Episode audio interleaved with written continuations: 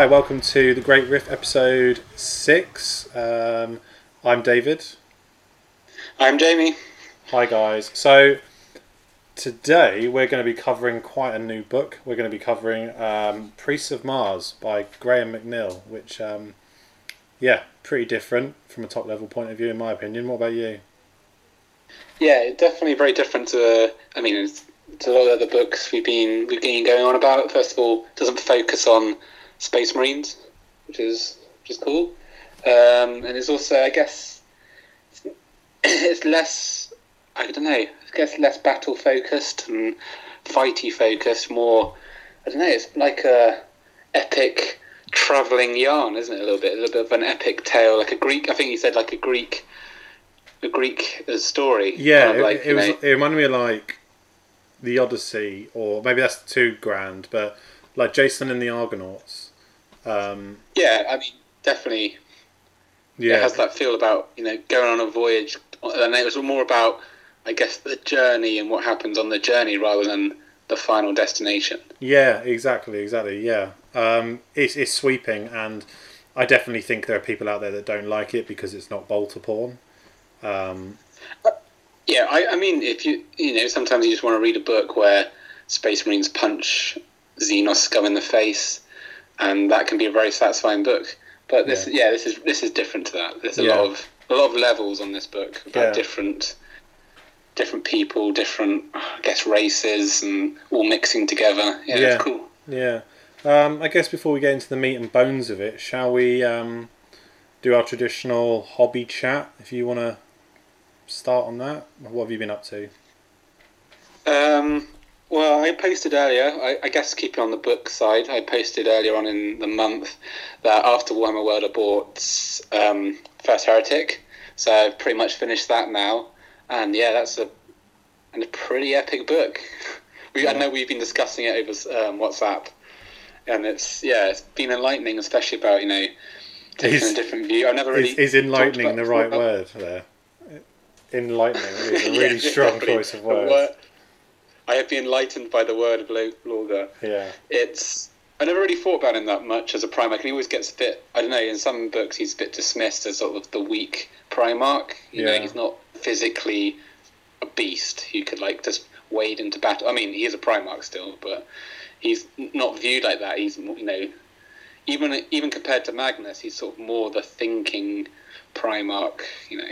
Yeah, yeah. He's he's his power is his faith, which is a bizarre thing to bestow upon a son of a, a demigod of a of a god, essentially, who doesn't who wants a secular society. Like he's clearly bred with that in mind, which I find really strange. But um, yeah, it's uh, it's it's up there as one of the best in my opinion. Um, First heretic in terms of doing that thing ADB does really well of picking something that you think you have perceptions of and just turning it round.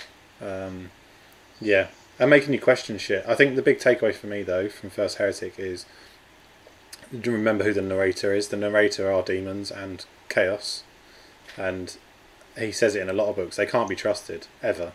You, what you're just getting one angle of that Yeah. story. Um, and I, uh, th- th- there's a large portion of the community that would always see everything that's written as absolute gospel. Um, you know, like that scientific breakdown of knowing everything. And I, th- I can't remember which author it was at the Black Library weekend, and we talked about last time, who just said no writer ever wants to do that, and they never really ever want to tell the truth as well, because the truth is just how you, one person perceives it. Um, and that's how I see that book, especially. Um, it's one person's perception of the galaxy and the gods, essentially. They see, you know, I, I think it's brilliant. It's absolutely brilliant. Yeah, I think it's really well. It's really, I mean, I always had a slight issue with the way it's um, shown in the first three books about how Horus falls to chaos. I never really get, for me, I don't know, it feels a bit rushed. It always feels a bit like he was just always wanting to do it anyway, and he you know, got a little nudge from Erebus in the, in the back, and he just sort of did it. Whereas this book, you can definitely see the steps that Lorgar fa- falls to, and how he actually starts to believe this, how he gets sh- fucking shamed by the Ultramarines, which that whole scene is so good. Yeah, incredible. Yeah, and it it's yeah, the steps to him falling to chaos is I felt really well developed that you can totally believe why he would do it. And actually, kind of in places you feel a bit sorry for him, but Yeah, and, and yeah, Argel yeah. Tal as well. Yeah. You definitely. But we won't go into too much. But that's what I've been doing book wise. Good book. Everyone knows a good book. If you haven't read it, go and read it. yeah, absolutely. Um, Definitely hobby wise, I've done the. Um, I've finished the Armiger Warglaive Mhm. Armiger Armiger Warglaive. Um, that's cool to paint. Really nice. Something a bit Yeah. bigger. Yeah, lovely kit. less. Have you yeah, put, it comes have- really cool. I liked. Uh, I know, I know the other ones, the sh- la- uh, the auto cannon ones, are probably a bit better on the tabletop, but I just like like the look of something wielding a chain sword absolutely. and like a melter gun. Uh, we're not we're not um, power gamers anyway. Like fuck optimized lists. Life isn't optimized. Yeah. Um, so I don't think you've put that on the WhatsApp uh, on the WhatsApp on the Instagram page. You should. Um, maybe we'll do a nice little overview of some of the stuff you've done on there. That'd be really cool. Um, Maybe or- yeah. I put it on the I put it on our war council one, but yeah, I, I need to take better photos of it. I always just take it photos of like all the crap on my desk as the background, so probably Yeah. need to actually do something better with that. But yeah, Yeah, actually, that's a good shout. If, I'm, um, I'm happy how it came out.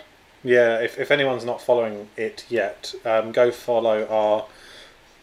I guess it's our parent page. Um, it's where we all sort of got together gaming over the last five years, four years maybe. Um, but Brighton War Council, all one word, um, on Instagram. Um, lots of Jamie stuff's on there already actually, and it's quality, so so nice. Um, I sent it to you today actually, and um, going on a tangent here, but uh, the bases, man, you take your time. They look so good. Like I, I always rush that bit a little bit. I'm not um, a prolific painter. I sort of paint for utility, like to get it done. Um, but yeah, the bases on your models just Have you put nuts. yourself down, Dave? Yeah, it comes out well. I like your, I like definitely like your Iron Warriors and stuff. They're really cool. Yeah, uh, they're all rush jobs though, in a way. Not rush jobs. That's the wrong way of looking at it. I find an efficient. That that's the Iron Warrior in me, in me, isn't it? I find the most efficient way of getting them done in the tabletop ready and a little bit more. But I'm not like you, man. Like I know you haven't churned out mass amounts of points, but you've got a sizable force there now, and it all looks like GW quality to me. Like you could go and put it in their up in their cabinets with their models, and it wouldn't look out of place. Whereas mine would look like pretty sketch. Oh, Well, thank you. You're welcome. Making me blush. You're welcome. Um, I think just doing, yeah, doing bases. I always find it really the fun. Like I kind of find that part quite probably the most fun. yeah, I yeah, quite like to do dioramas at one point, but and that's like a you have to get. all I mean, that's quite an investment to start doing that stuff. You need quite you know to get quite a lot of uh, tools and like kit, like bits and scenery and things like that. So that was always the stuff that investment. fascinated me when I was a kid reading White Dwarfs. You know, because we were probably too young to go to a lot of the big games day stuff. Like the first one I went to was two thousand and something. But you know, you knew you were getting White Dwarf in like 97, 98, 99. and they'd have the Yeah. get the games day demon, uh, golden demon stuff, and it'd be those, you know, proper dioramas. I remember seeing one of like a knight killing a dragon on top of like a big craggly rock, and he was shoving a uh, a, a lance through its mouth and out the top of its head. But that thing must have been like four foot high, and I just remember looking at those things thinking, that is the absolute tits. But I couldn't do that all day. Like I just get so bored. I can't sit there and paint for that long. But um, you definitely should do it, man, because you got the temperament for it. So do it. Make it happen. Oh, maybe one day. So Um, yeah, I've been doing that. And as I posted today as well, I started on Cawl, which looks like it possibly could kill me. He is a busy model, yeah. a very busy model. Is it going to make or break you? I think it might. There's so many like legs. The man's got like eight arms, all holding keys, computer screens, axes, and there's it's just insane. There's like I don't know, twenty feet on it or something. It's ridiculous. Yeah. It's funny. It's funny you mention him because I'm reading. Um, sorry, not reading. I'm actually listening on Audible to. Um, oh fuck! What's it called? Uh, the Guy Haley um, book that not everyone seems to like. Weirdly, which I really like. Um, let me just have a quick look. Uh, Wolf, Wolfsbane. Wolfsbane. That's the one. The word went right in my head. Um, and Cawl famously is in that, uh, but at the time of the heresy, um, obviously being ten thousand fucking years ago, he's a really low ranking Magos type, as in one below him is just a generic Mechanicum guy. He's only he's like a, a you know a line manager essentially. Um, Yeah, that's odd though, because some of his history as well is that he personally helped the Emperor develop some of the Space Marine biology. yeah, I I mean it, that might be the case, as in the way they positioned him, he's just kind of doing his own thing. He, he he's quite an interesting character in that he.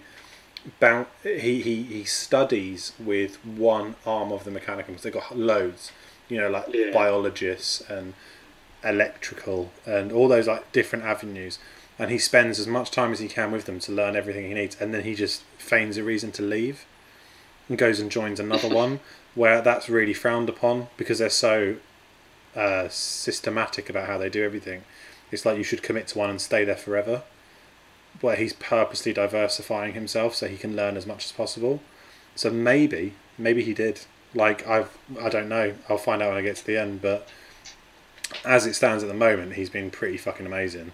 But he he's got just like a really shit day job. Like he just he's just on like some gas planet where they're just harvesting stuff for the Imperium. He's really not doing much. It's quite interesting. I'm keen to see Yeah, where he it goes. de- he's definitely an interesting character. I mean, even now in the modern thing, I, you always be unsure if he's actually good or bad. I mean, Guilliman doesn't trust him like one bit, but yeah, he just sort of knows he needs him. So yeah, he's. I would be interested to see what happens with him in the future. yeah. I, I think he- they they tap they tap into that in uh, Wolfsbane. It, it does sort of paint him in this. He's roguish, and they don't trust him. Uh, the and everyone looks at him funny, like you're saying heretical stuff. Like that is well out of line. So I think maybe he's just he's just a cut from a different cloth. Um, Yeah. yeah. Um, So that's. Sort of hobby wise. I mean, I haven't played any games as per usual, but no. yeah, just finishing. I'm almost there to be fair with my 2,000 points of AdMech. I've Yeah, got a list. I'm just gonna make it, and I got some. I got some more stuff from Blood Bowl. I bought like picked up this really old original dwarf cheerleader metal figure, Oh, which I want to do. Yeah, yeah. So Cute. yeah, Very cute. what about you? What have I been doing? Um, so annoyingly, um, I've been, as people might have actually seen on our Instagram, with that very well received picture of me hiding behind a book Yes. fort. Been Um, posing. yeah, it's our most liked picture, I think. Maybe I don't know, or maybe actually picture Oh, of you and. I mean, the other one is the one that, that has nothing to do with us, really. It was the model of the uh, Arbite. Yeah, that Arbite picture has got six hundred and eighty-seven likes. Which Yeah. is absolutely bonkers. I don't know how it got so many, considering we've only got nearly three or two hundred and fifty odd followers. So that's pretty mental. Um, yeah, but that's good. I- That went up like loads last month, so thank you to everyone. I think we put a bit more effort in actually getting people to follow us, and I know the last episode we did on Warhammer World and Eisenhorn definitely brought in a lot of new people. Yeah. So yeah, thank you to all our new listeners yeah, because yeah, Hello. it literally like, doubled. yeah, it's incredible. Like it's it's a really good feeling to to feel momentum behind this. Um, you know, I genuinely look forward to picking up the book we're going to read, and um, yeah, diving into what we're doing and, and and recording. It's just fun. It's really fun. It's nice to be doing something creative that's what you want to do. It's really nice. Um, But anyway, off on a tangent.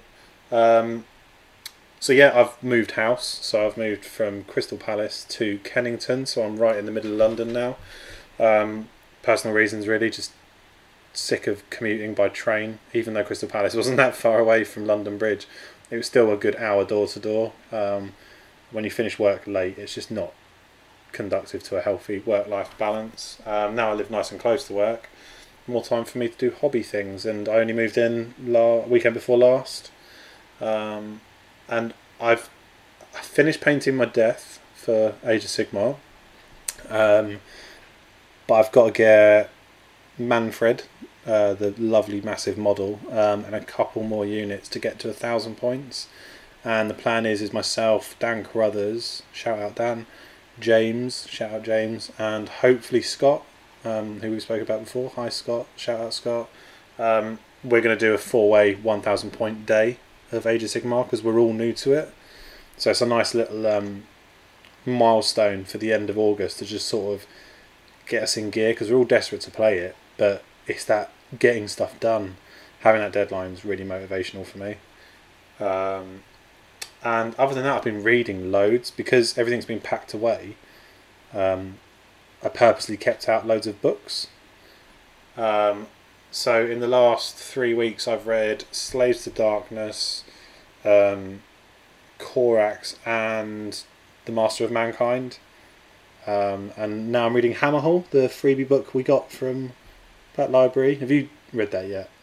No, it's, uh, it's on my definitely my shelf. I want to do it because as you as you guys have been playing more of Sigmar, and after getting to Warhammer World, I, and obviously we should probably talk about the new box set coming out, Sigmar version two, Holy War of shit! Souls, Soul of Wars. It's definitely piqued my interest big time. Yeah. So yeah, uh, I, I I've been reading loads. Um, not to go into into too much detail, but I had already listened to Master of Mankind and Corax, but I just have to have them as well. Do you know what I mean? Like, I want the physical copies. I want them in my hands. Um, Yeah, yeah, definitely. I, do, I find it really hard to read book le- electronic books. Yeah, I don't know, just just can't do it very well. No, no, I like the feeling of the pages. I know it sounds really weird, but it's just a physical thing for me. Like it's proper relaxation. It's nice to disconnect from anything digital when that's all you're doing all day is being on digital stuff. Um, yeah, Uh, yeah, one thing I will say, um, Slaves to Darkness is fucking incredible. It's like a landmark book. Um, really sets the tone for the next stage of the heresy. Um, the final stage. It really is. This is it. Off we go. Let's go siege terror. Um, was actually really interesting. Um, I didn't realise when I bought it, it's actually um, a, a collection of all of the Raven Guard Corax stories. They all came out as short stories, but there's also some original new stuff in it as well. But when you read it, you don't. I didn't read it really as a bunch of short stories. It did feel like a, a, a, a sort of choppy novel that just sort of went from A to Z, but over a long period of time, which is really cool. And that wrapped up the Raven Guard story in the Heresy. Like they're done now. Like that's it. They're not going to be in it anymore, as far as I'm aware. Um, yeah. I mean, reading um, First Heretic with that bit with Corax. I d- again, I'm not really a, a Legion or I really thought about that much, but yeah, Corax is pretty badass. mate, so they're incredible. They're have to read them there. So I've been umming, umming and ahhing for ages because I've got that second half of the Dark Imperium um, box set. Uh, so I've got all those um, Primaris Marines unmade, and I'm pretty certain I'm going to go Raven Guard. Um, I was a bit scared about painting all that black, but actually, uh, there's there's some really good ways that um, Duncan and uh, oh, what's his name, the uh, other Games Workshop painter that does the videos. Can't One remember- that's uh, left-handed but still films the same way, which Yeah. really throws me off. yeah, it's very weird. Uh, I can't remember his name. Yeah. No, um, but uh, they've put some really good, efficient, quick, and easy ways to paint black without it being too lazy looking. Um, so I think I'm going to test some out on some spare Marines I've got lying around. But I'm pretty certain I'm going to dive into Raven Guard because this the books is every time I read a Raven Guard one, I connect with it quite heavily. Um, they they're one of the few legions that passionately cares about what humanity thinks of it in terms of they're same as salamanders. Salamanders are quite similar. They try their damned hardest to reduce collateral damage where they can. Doesn't mean it doesn't happen, and it doesn't mean they don't do ruthless things if that's what's needed. But they, they, you know, their their motto is always about protecting weaker people from stronger enemies, and I just think that's a great fucking thing trait for a space marine to have. yeah, yeah, definitely. Yeah. Um, and last bit of tangent on hobby, uh, Master of Mankind. So yeah, listened to that before, read it again. It's such a funny book that people got really up in arms about because it didn't paint the Emperor in this perfect I'm a poster boy, good guy light. I think it's literally Aaron Dembski Bowden's best book. It's so good and so insightful, and I don't know what people were expecting. Like, were they? I, I I get this feeling that some people think the Emperor's just this like literally Superman, who's just like you know perfectly nice to everyone and always really kind and always a proper proper good guy. He runs a fucking huge dictatorship, and he he he can't be those things. Like he's he's not necessarily a nice guy. It doesn't mean he's a bad guy. He's just he's on a different plane of thinking. Um, Oh, Dave, I lost you. uh, can you hear me? Oh yeah, No. I lost you for a bit. Oh, oh, no worries. Um, yeah, the the Emperor is just a fantastic character, and I think he's really complex. We're not meant to really understand him, and people.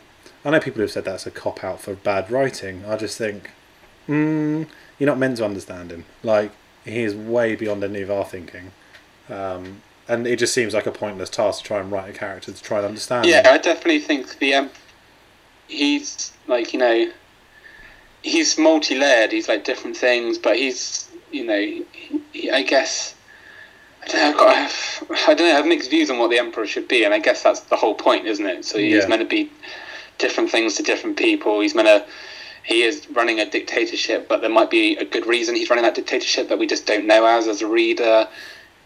yeah, yeah, it's, it's he's a complicated character, and obviously each time he's um, shown in a book, I guess, is a different as- aspect of that character. Yeah. So- Yeah, and there's this wonderful thing where you know, in hindsight, it's a great thing, where people are like, "Oh, why didn't Horus do this? What, uh, sorry, why didn't the Emperor do this? Why didn't the Emperor do that? Why didn't this happen? Why?" This book, Aaron writes this really lovely, quite obvious metaphor, but it's for one of the custodes, um, and uh, he- says to him, he's like, "Oh, well, why didn't you use your foresight to foresee these things?" And he's like, "Right, climb that cliff edge." And the custode's like, "What is that? Go on, climb that cliff edge." So he starts climbing it, and he's like, "You're looking for sure footing everywhere you go. You're placing your hand, you're testing that rock, and then you're climbing." And then as he keeps going, one rock does dislodge, and he nearly falls, but he has to keep going. And then he says, "Now look to the horizon. You can see that city at the ve- you can see land on the other side. In between you right now is a massive ocean." eventually you're going to have to take that leap and get to that space and that leap is a massive unknown so that's what it's like to have foresight you know what the end goal is you know that you can place your foot and your hand where it needs to be but it might fall at any given moment you just have to keep going forward that's the emperor's foresight he knows what the end will be but he has to keep pushing for it no matter what and i just think that Yeah. that sums it up perfectly for me yeah he's an incredible being but he doesn't have a fucking clue what could change. Someone might decide to turn left down a corridor instead of right, and that could change the absolute outcome of the heresy, like that butterfly effect thing. So he has to Yeah, focus. definitely. He has to focus on the end goal, which is getting humanity into the webway and destroying chaos through having no humans left. Um, and that's his. That's his main goal. Um, to him, the Horus's rebellion is nonsense. It means nothing to him. It's just not important. I think that's really, really telling and really interesting. Yeah, because I mean, from what you know, you could perceive, he could just. I mean, and then he does. You get to the point at the end where he's like, "Oh shit, I have to deal with this." But at the other point, he's like, "I could just go and end this now." But you know what? What I'm doing is far too important for me to you know, exactly. just step away. Yeah, yeah, it's incredible. It's it's such a good. I, I just don't get what people were expecting from the from that book. Like, where I, I just get this feeling that some people thought they were going to get a three four hundred page book of the Emperor just killing demons for two hundred chapters. Do you know what I mean? It's that's not interesting to me. What's interesting to me is Uh, the I way. of- Sorry, go on. Yeah, I was going to say I'm I'm definitely the camp. I'm not that interested in having an emperor model on the tabletop. It just doesn't interest me in having that aspect of him. Yeah, So it's definitely going to happen. It's going to happen. There, I think, it is going to happen. Yeah, I think um, they, there's rules for some of the custodes when it and it, it talks about so and so can do this if the emperor is on the board. Um, so he's coming. Um, if people are still playing seventh edition edition heresy when when that happens. Yeah, I just personally, I'm just not that interested. I'm just he's just like the sort of old be. He's just like the I don't know. He's just a sort of MacGuffin sometimes of like he's just the reason people are doing stuff. But Yeah, yeah, the, the doing stuff is more, is more int- the actual doing stuff is more interesting than the reason why sometimes. yeah. It's that looking behind the curtain in the Wizard of Oz kind Yeah. of kills the magic.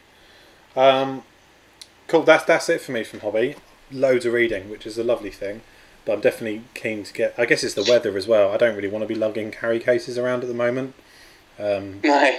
especially in London. It's disgusting. Uh, it's so hot. Um, but yeah, that's it really. Uh, I finally got a semi gaming, not gaming room, but hobby room. It's not really a hobby room; it's a spare room, but a space I can paint now. So I've, in the last You downgraded it several times there. yeah, no, I had to. I had to check myself. It's not a hobby room. It's not a gaming room. It's um, spare bedroom, which is amazing. Um, but it's got a desk in it, so I can paint at a desk now, which I haven't done for two years, maybe three, which is terrible for your posture. Um, so yeah, quite a nice feeling. Um, so that's it for me for hobby, really. Um, I guess we should go into the book. Yeah, let's get into Pretty Smart because you know I'm I'm building up some energy because I really like this book and we need to talk about it. Yeah, go for it. So, So, yeah. I guess I'll just give listeners a bit of background. Our plan is to where we've traditionally kind of chopped and changed, haven't we? Where we've gone right. This part we're going to talk about the characters, and the next part the plot. I think our plan is to kind of simultaneously do them. Would you say? To Yeah, sort I of talk about characters and their motives. Th- This book is mainly focused on characters, and obviously they there is a story and there's a you know a middle beginning a beginning middle end of a journey. But I think the more interesting part of this book is the characters and what how they develop and what we find out about the characters. And I think we should probably say that this book is the first of a trilogy, and you definitely get the feel when you get to the end of this book that this is like a big setup for the next two books, which Yeah, I mean, has its downfalls, but also has its positives in that he hasn't tried to cram everything into one book and gone, right, I've got a big story to tell. I'm using this first book to set a really nice grand scheme of what's going on, and then it progresses as we get to the second and third, which Yeah. I, I like. Yeah, I, I love it. So, I guess the big thing that jumps out jumped out at me having finished it was, um, like we said before, this is uh, Jason and the Argonauts. This is a a traditional adventure story um, with a big theme that runs through it, but you experience that theme through different layers of culture within the Mechanicum and outside of the Mechanicum. We do have we- we've got a couple of Black Templars. We've got some really very short scenes but interesting guard characters, um, Imperial Guard Cadians, Yeah. um, that had a wealth of depth to them that just showed you like the depth of the guard. But it's very rapid. They, you know, they're not in it for huge chunks. Um, and uh, Legio as well. Like um, we've got some Titans, and you get an insight into how different Titans work and the sort of Titan politics as well, which I thought was really interesting. Yeah, Um, very interesting. Yeah. um, and uh, we get to see a bit about um, rogue traders as well, um, and how they operate and their sort of remit within the Imperium and how much weight they have and stuff. So there's, tons of layers, um, and you get to see the Imperium at its dirtiest and its worst as well, which I think is wonderful. There's a lot of glam in this, right? There's there's really high ranking characters, but we get to see the the sort of crushed dregs of humanity that help propel that universe forward. Um, Yeah, so we go. Yeah, we see from Lexell Kotov, who's the uh, Archmagos of this explorator fleet. So he is literally a guy who owns entire Forge worlds.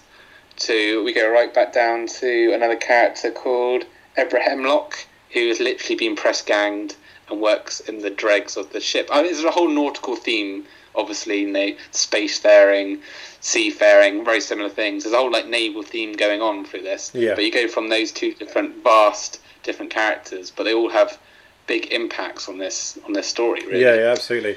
And I will just jump in here and say that there's a lot of people that read Graham McNeill's work um, will know that he loves cross fertilizing characters across books. So he builds like a it's almost like a Marvel universe. You know, they they drop in and out of different stories. Um, so he did his Uriel Ventris books the, for the Ultramarines, and there's an Iron Warrior character in that also has the is the main character in the Iron Warriors trilogy.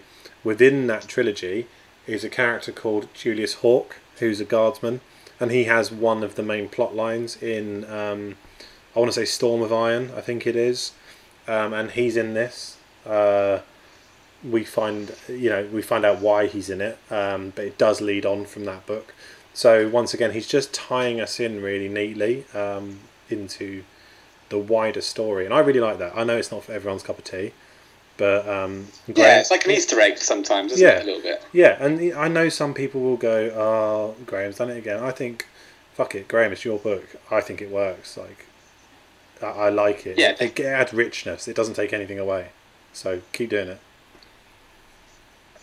Um, so how about do you want to cover some of the Mechanicum characters, um, just at a Yeah. high level, Yeah. and maybe give what their objective is? Yeah, okay. So obviously, this book does focus on the Admech, and I think at the beginning of this of the story, he has a little paragraph where he says, obviously, he wrote uh, Mechanicus for the Horus Heresy, uh, but he sort of felt he had more stories to tell about the Admech, maybe in the 40k setting, but doesn't just focus them on Mars and different aspects of them. I mean, to a lot of people, the Admech are the sort of the good bad guys. They're the meddling, evil, meddling geniuses that delve too deep and unearth something that they shouldn't have. Like the mad he- scientist kind of archetype. Yeah, yeah. Or I mean, uh, dwarfs are portrayed like that in Lord of the Rings sometimes and stuff like that. so Yeah, yeah. he, he, he wants to move. He wanted to sort of move away. So there is actually a sort of a. The whole point of the Admech is to sort of push the boundaries and find technology. You know, go like, go out there and just improve stuff. I guess. So he was sort of wanted to do that sort of exploratory field to, to Mechanicum, and you definitely get this aspect of them in this book. Is that they are very different to what actually a lot of Mechanicus are portrayed as. Yeah, So I, I enjoyed that there was this different aspect to them. yeah, absolutely. So as I said, we go on. No, I was just I was agreeing. I just I was just completely agreeing with you. It's um, depth. We get a lot of depth. Is all I was going to say. Yeah. So I think we start off with um, our main man of this fleet is Lexell Kotov, who is the Archmagos of the. This is called the Kotov Explorator Fleet, and basically we sort of. I mean, I want to go. As I said, we're not going to go through the story necessarily page by page and chapter to chapter, but his goal is that he is under a bit of pressure now because he has lost one of his forge worlds to a Tyranid attack. Um, he, as we find out, he found this ship called the, how do you say it, Spir- Speranza? Speranza, I believe, was the one. Yeah, that's the one. Speranza, yeah. Um, he finds it actually buried in one of his Forge World planets, And and this is like an ancient, ancient uh, Mechanicus ship, and it's freaking huge. I mean, it's like it's like a jewel in his in the Admech's crown at this point because they don't have ships like this anymore. You know, you talk about in Heresy, Horus Heresy, the ships are massive, and due to Guilliman's reforms and stuff, that they just don't make ships like that anymore. And this is this is sort of the a big daddy of all. I mean, it's got forges on it, hasn't it? It's got Yeah. it can hold entire Titan legions on it. yeah, So it's, it's it's huge. huge. Yeah, Yeah, And- and, he finds it buried in his planet, just buried there, and it's not finished or something, isn't it? It's just sort of half built, and it's just been covered in different layers of other forges on top of it. yeah, yeah. It's So- um, it, it had a ring of again, just sort of nodding to his uh, uh, traditional hero journey stories. You know, um, they tend to find something of importance, don't they? Like a sword or a, an amulet or something that sets them on their journey. And this one's just a bit more of a literal metaphor. Do you know what I mean? He Yeah, yeah. finds a ship as opposed to you know, like I don't know, uh, Luke Skywalker getting that lightsaber. Do you know what I mean? It's, it's something tangible that we can identify with, which I thought was a nice little. He could have just said he had a ship, but Yeah. But there's a sort of dark edge to the ship. I mean, later on we find on it's hinted at that there's ships not all quite as it should be, and it's hinted that maybe there's a reason why this ship was buried and not finished. I mean, I think it it doesn't really talk about it too much until the very end of this book. Maybe we'll talk about a bit later, but um, in the getting the ship out of the Forge world and start finishing it and basically turning the engine on, he destroys the entire Forge world in that process. It literally Yeah. just rips it apart. So How many people died? yeah, it, I mean, I don't know how I can't remember the number, but it's the entire planet, Yeah. which you know, millions of of people, servitors, every yeah, and it literally just rips apart. So in its birth, it is already like in you know the juxtaposition of its birth, the ship's birth, and its death, the entire world's death. So I thought that was really cool. It really sort of hits home, like wow, okay, this is this is a this is sort of big news. Yeah, yeah. Um, so I, I think it's worth just quickly tapping into um, the urgency of, of Kotov and why he's doing this, and the you get an in, again. We said earlier that this this book is all about understanding the culture, I guess, the culture behind uh, the, the the Mechanicum, and Yeah, that you see the political uh, what's the right term? The political movements and the political thinking like the, the imperium and the mechanicum as a whole. It's so cutthroat and ruthless and kotov is such a big powerhouse. He's so important that you can see people trying to capitalize on his unsuccessful you know not his unluckiness with the Tyranid hive fleet attacking his planet you know people Yeah. are pe- people are stepping on his grave already they're ready to push past him so this is his like But there's a weird aspect to that, isn't there, though, Dave? That they don't do it out of. I think it- one that the, the other character we'll talk about is the sort of his second in command is Tarkis Blaylock, another Archmagos. He sort of says, "I'm not," you know, he doesn't say it out of jealousy or anything like that. It's just sort of, it's so logical to them that if someone's Yeah. failing, someone should take that place. yeah yeah it's like it's optimal not done out of like a Yeah. human emotion. It's just sort of, well, it's logical for me if you're failing, I can do a better job, so therefore it's logical for me to d- take your place. Yeah, it's, yeah. yeah, it's really interesting. Yeah. Yeah. Um, so yeah, I thought that was really interesting. Do you want to talk a bit more about Blaylock? I mean, that is his kind of character, really. Is this sort of snide is the wrong word. He's he's loyal as anything, but it does make me think of that like politician in the wings waiting for their boss to fuck up kind of thing. Yeah, so he's sort of a big deal as well. He's Fabricatus Locum, which is quite high ranking on Mars. Um, he's got his own forges and everything as well. But as you say, he's sort of second in command. He's sort of the. I think I can't remember his exact job on the ship, but it's he he you know takes control when um, Kotov has to Kotov has to like link to the ship and sort of his a lot of his conscious has to go into the ship to sort of run it. So he sort of Blaylock's the one there that then takes control of the other systems. But yeah, as he said, we said he. As we said, it's not out of jealousy and it's not out of any sort of human emotion, but he is the person that is wanting to basically. He kind of wants. He wants it. He's two minds, isn't he? He wants the. He wants this um, fleet to succeed in its mission because that'd be great for the Admech, but he also wants it to fail because then he can take control of all the forges of Kotov. Yeah, yeah, it's pretty politically motivated, I think. Yeah. Um, But and he could let Kotov die at one point, but he doesn't. He does save him. So Yeah, this is true. This is true. Um, then you've got uh, uh, Te- Techon. I, I, I- read it as Techon, Vitali Tychon, and Linya Tychon. The Yeah, the, the- cartographers. the father and daughter combo, which you don't really see in Admech as No. well. So No, I thought they So were they- really interesting. yeah, they arrive with uh, another character, our rogue traders, which we'll talk about in a sec.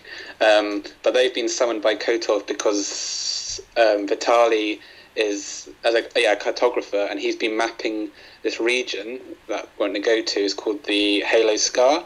So we'll talk about the Halo Scar quickly. Is well, we'll talk about the whole mission. The whole mission of the whole point of this exploratory fleet was to um, follow in the footsteps of another fleet that's gone to this um, sort of warp scar, and they basically want to find out where it's gone and what happened to it, and possibly what's on the other side of this Halo scar. I mean, think of all the technology, Xenos technology, or whatever technology they could find on untouched Imperium space. And so this other fleet tried to do the same and disappeared, and now news has come that there is a possibly a message that's been found of its last known position.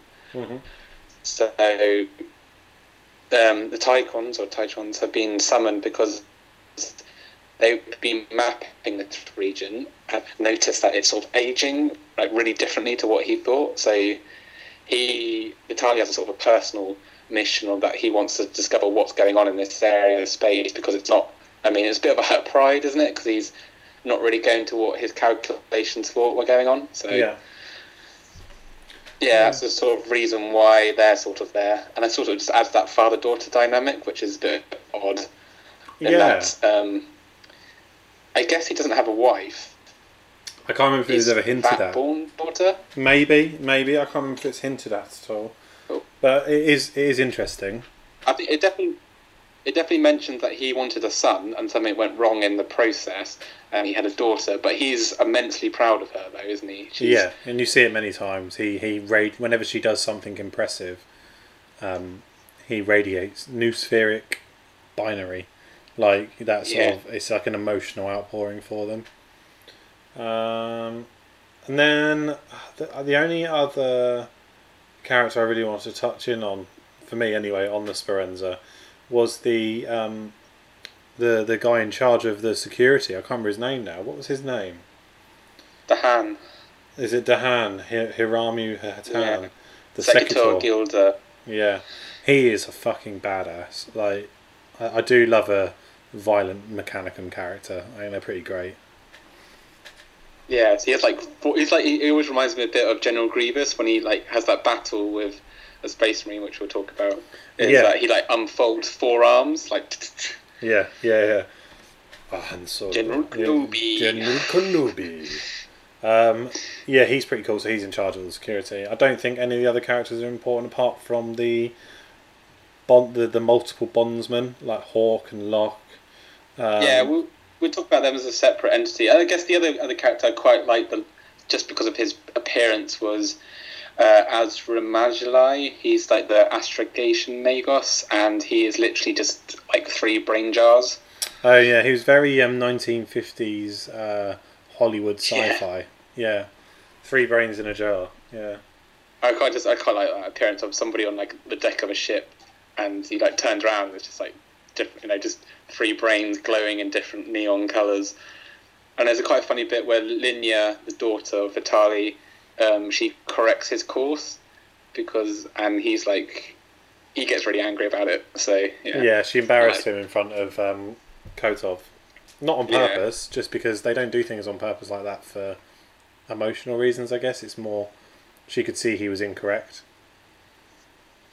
Yeah. yeah, definitely. Okay, let's jump on to the ship, the Renard, the um, the rogue trader ship. So, who are they and why are they there? So yeah, so we were introduced. I think this is this is the first people introduced the book. So we get introduced to the Renard, and the captain is uh, Roboute Surcouf. What a name, who Roboute. is I know. I mean, you can tell where he's from from Ultramar, which I thought was interesting. Do many other planets name people after their Primarch? I think it's seen as a honor to be named after one. I mean, it is ten thousand years later. Like, there are people called Jesus now, right? Maybe it's considered luck, wasn't it, or something? Yeah, yeah, yeah. Um, and it's just before Dark Imperium, so Roboute's not walking Yeah. around anymore. yeah, yeah, it's true. It's true. So yeah, he's the captain, and he has quite an interesting backstory where we find out that he was uh, part of the navy, and he um, he, he had a battle against some town, did really well, and then he's on another ship, and um, his captain was really inexperienced. It's the whole really old British Navy tale that the captain's really experienced, but from a posh family, so he gets promoted to captain, and he basically they get tapped by the Eldar, and he starts like giving crappy orders, or he doesn't give any orders at all. And Surcouf, Roboute, um, he basically takes command and ends up just having to shoot the captain because he's literally killing the whole entire crew. Yeah, yeah. And then Yeah. they do this uh, like a, he tells the story when he, they have like this dinner with all like the Imperial Guard and the Space Marines, doesn't he? And everyone's a bit shocked. And then one of the, the um, one of the space the head of the Black Templars looks at and said, "You made the right choice." It's Yeah. just like everyone's like, "Oh, okay." Yeah, yeah, yeah. I thought it was really funny. Yeah. So he has this whole backstory, and he gets saved by by the Eldar. There, he like gets stuck on the on the ship, and um, you know, living off you know thinks fungus and stuff, and then he gets picked up by some Eldar, and uh, yeah, it's a sort of that interesting thing about oh, okay, what actually happened here? What? Yeah, they don't. T- they don't really tell us, do they? He's been. No. He was saved by the Eldar. We know that he's clearly spent some time with them, and then Yeah, 'cause, and then um, that's it. Yeah, the other part of his story is that he has the beacon from uh, where the original fleet went to the Haloscar. So he has the last. He has found that beacon with their last message. Yeah, So and he and shows it- he, he shows his rogue trader sneakiness um, by saying he has it, guaranteeing he has that beeper, that tracker, but not handing it over. He's like, well, if I'm going to keep you to your bargain, I'm holding on to it and you can all follow me. Which I thought was really nice, like sneaky sneaks. yeah, Yeah. and he keeps it in like an Eldar crate as well, doesn't he? Yeah, and it only opens with his thumbprint or something, like it's gene locked or something like that. Yeah. Yeah. Um, he's got a crew with him as well, hasn't he? Yeah, so he has his first mate is Emil Nader. Um, don't really get too much about him.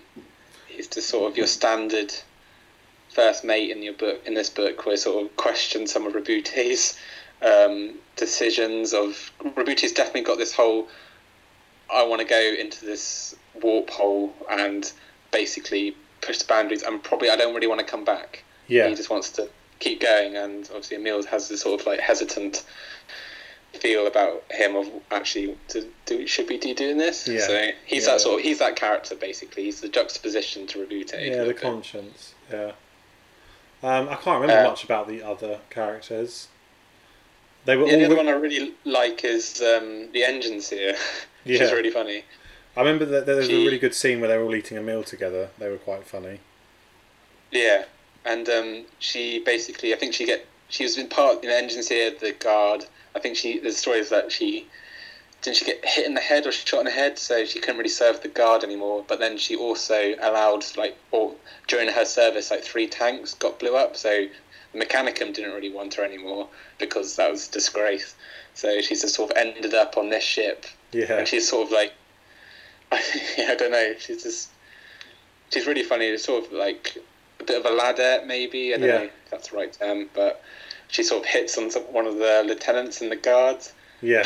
Yeah. They, they didn't know what to do. Yeah. blushes Yeah, and um, doesn't um, Roboute um, tell him what what what floor their ship is on? Because he's like, just so you know where you are when you wake up in the morning, which I thought Yeah. was really funny.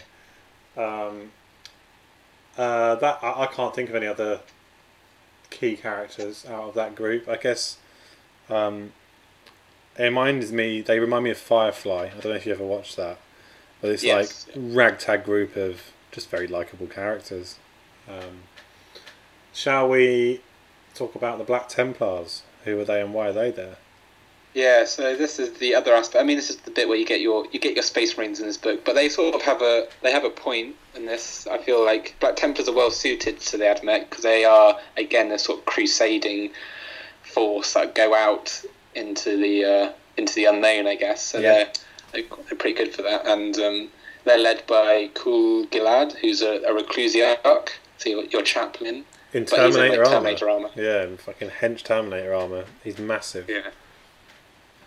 And he has um, how many entities? He have one, two, three, four, five. There's only six six other Space Marines with him. Yeah. So a small force, but I guess that's you get mistaken, don't you? Really, that that's kind of not that atypical. Well, there's only a thousand Space Marines per chapter, Exactly. and so- they get a hundred in a company. And I think there's a quote from Roboute Guilliman. It's like, uh, no, no, sorry, Rogal Dorn, where he's like, give me a hundred Space Marines or like fifty thousand of any other men. Um, the idea being they're, they're they're supposed to be the subtle knife wound, not the you know like the surgical stab, not the the bludgeoning hammer of the guard. Um, and you do feel So that in this the, the the scenes we see them in they're they're how they're meant to be. When you see pitch battles in Heresy of like ten thousand Marines shooting at each other, it just feels like anything else. But when you see them in the scope of this story and when they do battle, you realise that they're worth their weight in gold. Yeah, and they're really revered. I mean, even the Admech let their ship not be connected to the Noosphere because they're respected and Black Templars are very secretive. So Yeah, and the AdMech respect that request, don't they? So yeah, that was quite interesting. yeah, So he has other, I said six other space marines with him, and one of them, they have to go. We weren't first introduced. They're going through this initiation process where one of them is picked as the Emperor's champion. yeah. And he's picked in a weird way. They're like purposely uh, exposed to some kind of chemical, right? Like Yeah, yeah, it's. I guess it's from the Reclusiarchs. Um, they always carry those funny uh, church incense. yeah, in- yeah, incent things, um, and I think it's meant to stimulate part of their brain. And what it ends up doing is is causing one of them to have visions, and he sees himself as the Emperor's champion, and he's like, "Rise, my son," that kind of thing. Um, yeah, I thought that was cool as fuck, man. Like uh, one of my earliest memories is collecting Black Templars. You know, I, I, I collected all sorts during the nineties, but it was all higgledy piggledy. My first two armies were all around the um, Armageddon campaign in nineteen ninety nine, I think it was, where it was all Black Templars, and they released that special edition one, which I don't know where to get hold of it. Because you know you got one now where he's holding the sword up in one arm. yeah. the first the first one was holding it in two hands in front of himself. Yeah, yeah um, I remember. Yeah, and I remember one in the, my local shop. It painted like complete like bronze. Oh, it looked epic. badass. Yeah. Um, so I, I've got a real soft spot for Black Templars. I know you do as well. Yeah, yeah, definitely. I love the Templars. Yeah. Okay, so yeah, we've got Black Templars there, and let's just tap in for a second on the weight of Kotov's influence, because he's basically called a crusade himself, and managed to get a rogue trader on board, who are a power unto themselves, and some Black Templars are joining, and as we'll go into now, Cad- uh, uh, the the Cadians. So he's got guard on side, and Titan Legio. Like that is Yeah. that is an immensely powerful man. Um, so I just think it's really worth pointing out. Yeah, definitely. And um, I was going to say, there's another aspect to the Space Marines. You mentioned this Dantium battle where they lost their last Emperor's champion. So there's this whole. I feel that they're trying to redeem themselves, Yeah, maybe, or yeah. there's this. You do it- get that this feeling. Dantium thing gets mentioned throughout the book, and it's never really explored in this one. No, I think So- it's there to ju- hopefully we'll get a, some kind of conclusion to it in the next one or the one after, but it's definitely there as a uh, they're meant they're, they're meant to come across as a little bit uh, shamed, maybe like they feel like they've been Yeah. sent away, don't they? Yeah, yeah. Yeah, they feel like they've been sent away for some kind of punishment, and they've been told they haven't, but they kind of feel like they have. Um, Yeah. So we've got the Cadians, the Hellhounds, which is a great name for a company. Um, Yeah. And we first meet them as they're trying to embark on the Speranza with all of their tanks, and they're trying to drive them all on, and they've got the best uh, admins in the guard trying to help them get these ships loaded. And I love it that they immediately end up in a gridlock, and uh, the Mechanicum are just like, "Let me do that," and they're like, "No, these are our tanks. We want to put them on." And they're like, "We're more efficient. Let us do it." And eventually, that the general looks at the how quickly they can actually do it, and he's like, "Go on then, get it done." And they do it in like rapid time. Like Yeah, they do like the big cranes and stuff come along and just pick the tanks up and shove them on shelves. Yeah, he like doesn't he like he looks like his he look, comes over and he's like this is the arguing and he like looks at the Mechanicum's iPad is like oh yeah that is that is Jesus Christ, you're efficient, Okay, yeah. fine. Yeah. Um, so I can't remember many of the characters really. They kind of they're they're not in it for huge amounts, but we've got we've got everyone really got Colonel, Captain, Lieutenant, Requisitional Support Officer. I think that was the guy that's trying to get the tanks on the ship. Um, yeah yeah. But The only one we really talk is Ven Anders, isn't he? The Colonel. Yeah. That's the only one we we sort of get the most insight into, and Yeah. he's the one that sort of holds the ball. That they had that dinner where we said Roboute tells about his backstory, Yeah. and yeah, he's yeah, and he, we see him in action. as you said, yeah. as you say, you don't get the too, you don't get too much about them, but No, you get enough to see that they're they are a fantastic regiment. Like, I really do like Cadians. If they weren't so prevalent in models, I'd probably be inclined to collect them. But I- I, knee jerk against against it just because they're everywhere. Um, yeah, exactly. and then we've got Sorry, got a frog in the throat. then we've got the uh, Legio Sirius, which is um, the Titan Legion. Um, so what type of Titans do they have? I can't remember. They've got they got a warlord, a warlord, a reaver, Warlord. and two warhounds. Yeah, Yes. yeah, and they're they're pretty interesting. Um, Yeah, so we I think we first see them is when Roboute is sort of handing his this is when he meets the Mechanica when he says he's sort of got he says I've got the beacon and he goes on this like grav train to meet Kotov because he's like I'm only going to share it to Kotov. And as there's like flashing past in this like grav train across the entire ship because it's that big, like a monorail a little bit, he um he sees like the Legion being loaded on, and that literally like there's entire titan, Titans that's being loaded on by cranes into the hold, and it's not like this is like a, a Titan, and there's like room to spare. Is what I mean, yeah, it's ridiculous. yeah, yeah, um, they got they got great names. I'll just quickly run through them.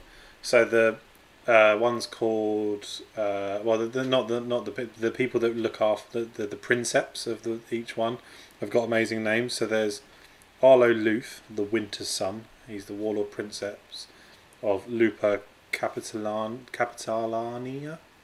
Um, Then you've got a really Swedish sounding name, um, Eric's Skullmold with uh, the Moon Sorrow, who's the Reaver Princeps of Canis Ulfrica, Gunnar Vintras, the Skinwalker, Warhound Princeps of Amarok, and Ellis Harren, the Ironwoad, Warhound Princeps of Vilka. So they've all got very, um, almost like Vlka Fenryka, uh, Space Wolf sounding names. Like it's very Scandinavian. yeah, they I do really operate like like, a wolf pack. It says, yeah. Yeah, and they kind of behave like that when they're not in their ships. They're very um, feral's the wrong word. They're very uh, almost animalistic, like they are personifications of their titans in a way, which I thought was really well done. Um, Yeah, I think there's a bit when one of them's being loaded, and there's sort of the uh, the Moon Sorrow, the Reaver, sort of makes a movement that the Warlord perceives as like sort of him trying to take out, like be the alpha of the group, and the Yeah. Warlord sort of does. They have like this sort of standoff strut thing, and I thought it was like really interesting. Like they're a group and they fight together, but there's a whole fighting to be the lead, the pack leader, which is Yeah. yeah, it's No, it's barely contained as well. Like he's only just about powerful enough to keep him in check. Um, and then um, And there's sort of this weird thing. I, we'll talk. We'll talk about the bit in the story later. But even at the beginning, there's sort of this whole.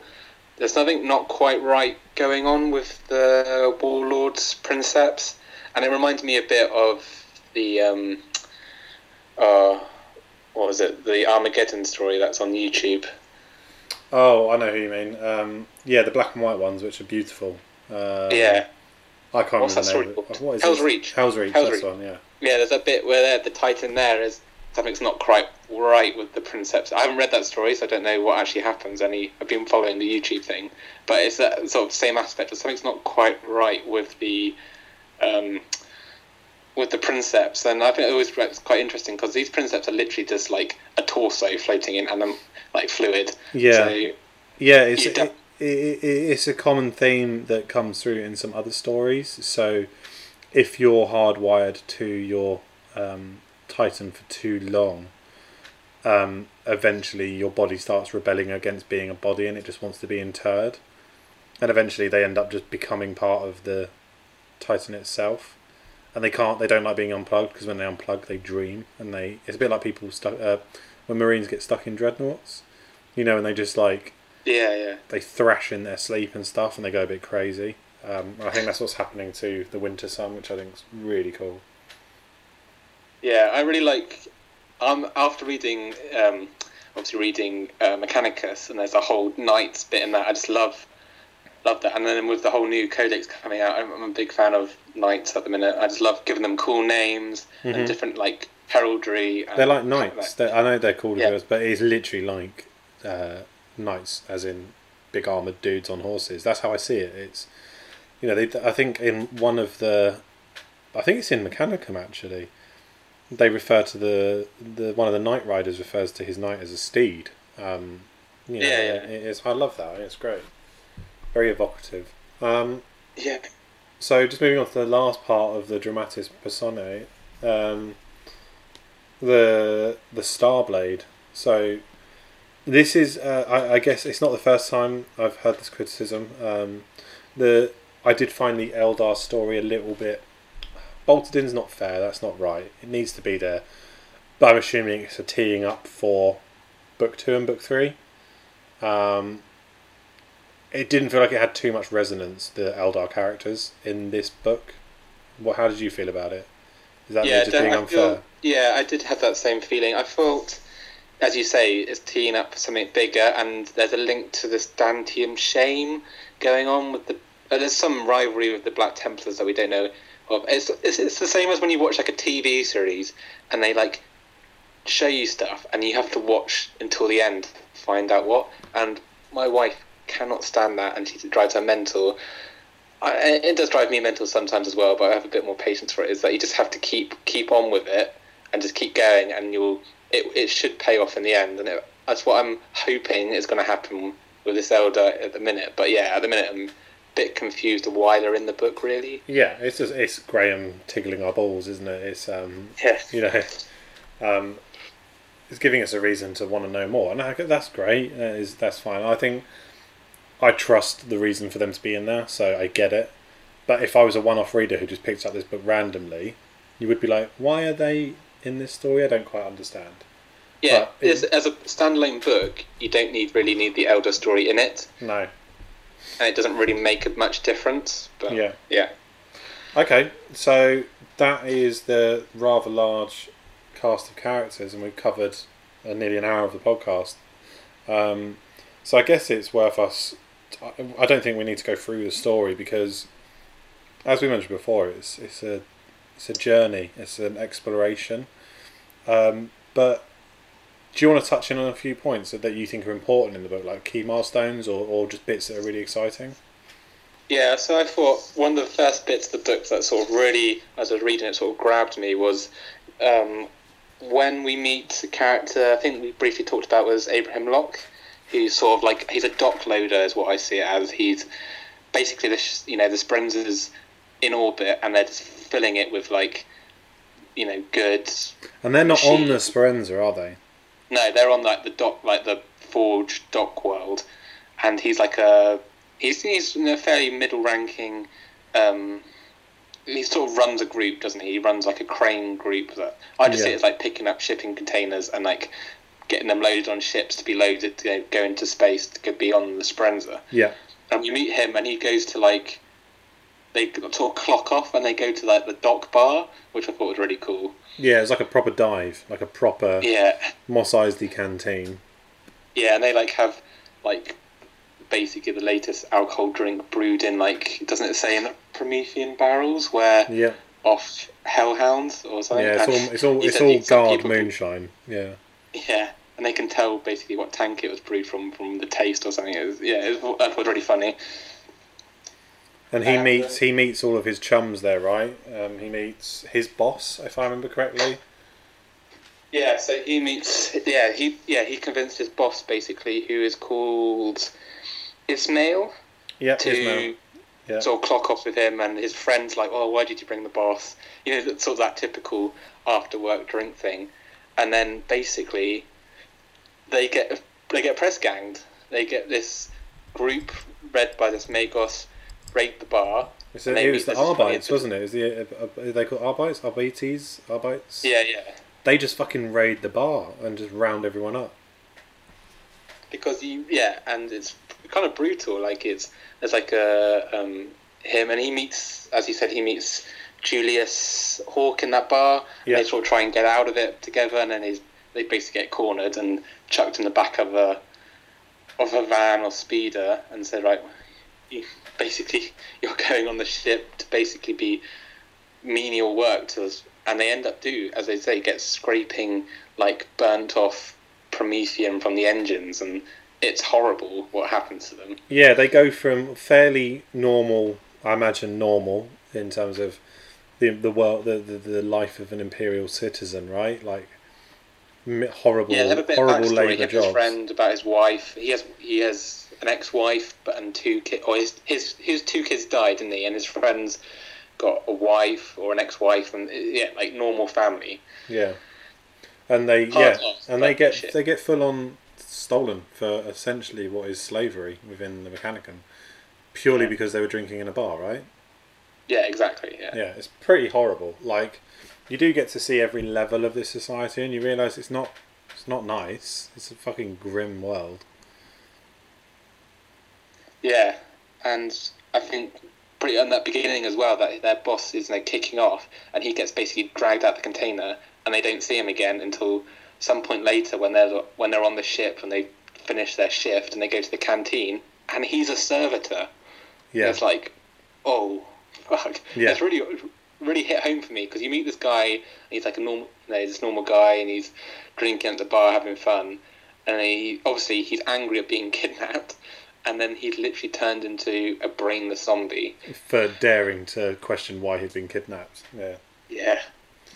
yeah, pretty grim.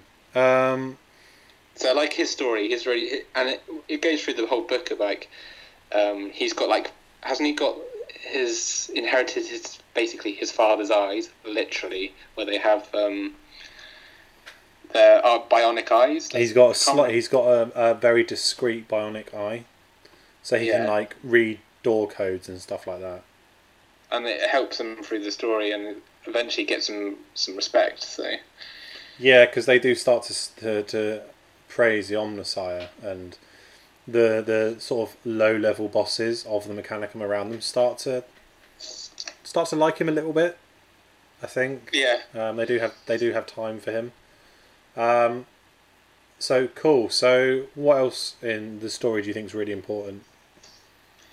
Um, so yeah, that was the first bit that really sort of caught me, and as and as the next bits we talked about is the introduction of the other characters and stuff, and um, I thought the next uh, really cool bit was I think we did discuss was that dinner that the Yeah. Cadians invite the Space Marines to, and some of the high level Magos, and um, as I say, yeah, Roboute, the Acadians, and it's basically all the different levels except the lowest of the low come to this dinner, and it's just that interaction between the um, Admech, who at dinner gets served that this says like this chlorine smelling broth, while the other people with with taste buds get sort of a, a soup.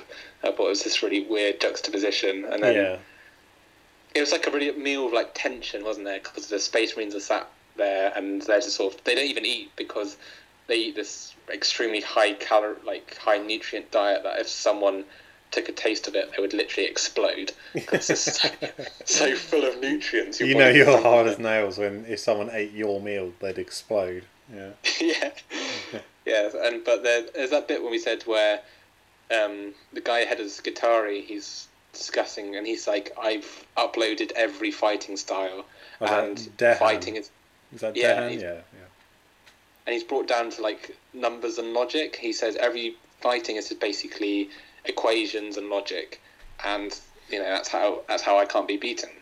And the spaceman is like, nah, it's not. yeah, yeah, yeah. And he, he the space he kind of gets Dahan gets a little bit offended, right? He's like, the spaceman's like, "Are you challenging me to a duel?" And he's like, "I think so." Like is like, yeah, sure, if that's what you want to do. Let's do it. yeah. So that was yeah. Was, I thought it was a really cool meal, and that's when um, Roboute tries to hit on Linya, uh, Tychon, the daughter, as well. Yeah, he said she's beautiful, like even though she's half machine. Yeah, I think all her like her like cha- like machine parts is um and she's got quite got a human.